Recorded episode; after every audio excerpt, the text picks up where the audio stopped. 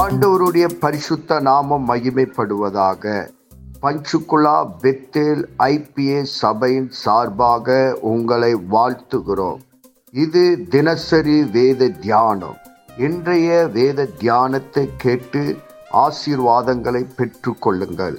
கத்தர் உங்களோடு பேசுவாராக. God bless you கர்த்தருக்கு ஸ்தோத்திரம் உண்டாவதாக. இன்றைய தலைப்பு மத்திய எழுதின சுவிசேஷம் பதினேழாவது அதிகாரம். இந்த அதிகாரத்துல பதினாலுலேருந்து இருபத்தி ரெண்டு வரைக்கும் நம்ம தியானித்தமானால் அவர்களிடத்தில் ஜனங்கள் வந்து வந்தபோது ஒரு மனுஷன் அவர்களிடத்தில் வந்து அவருக்கு முன்பாக முழங்கால் படியிட்டு ஆண்டவரே என் மகனுக்கு இறங்கும் அவன் சந்திரரோகி கொடிய வேதனைப்படுகிறான். அடிக்கடி தீயினாலும் அடிக்கடி ஜலத்தினாலும் இழிகிறான் அவனை உம்முடைய சீசர்களிடத்தில் கொண்டு வந்தேன்.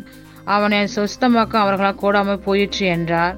இயேசு பிரயோத்திரமாக விசுவாசம் இல்லாத மாறுபாடு உள்ள சந்ததியை எதுவரைக்கும் நான் உங்களுடன் இருப்பேன்?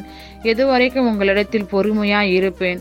அவன் என்னிடத்தில் கொண்டு வாருங்கள் என்றார். இயேசு பிசாசை அதட்டின உடனே அது அவனை விட்டு புறப்பட்டது.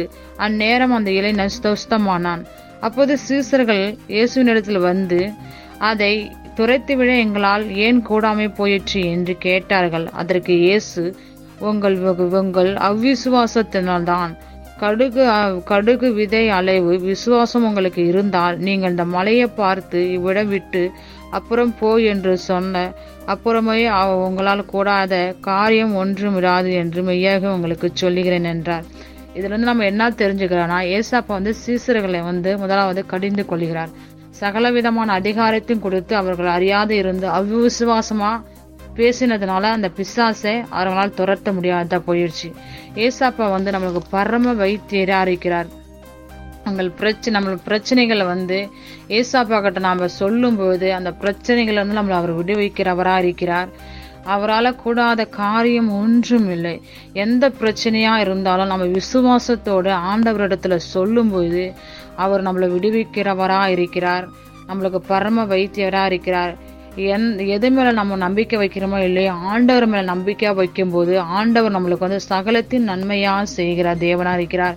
வியாதியாக இருக்கட்டும் பிரச்சனைகளாக இருக்கட்டும் எதுவாக இருக்கட்டும் ஆண்டவரால் தீர்க்க முடியாது ஒன்றுமில்லை என்று நம்ம ஒவ்வொருவரும் நம்ம விசுவாசிக்கும் விசுவாசிக்கும் போது ஆண்டவர் விசுவாசத்தை உறுதிப்படுத்துகிறவராக இருக்கிறார்.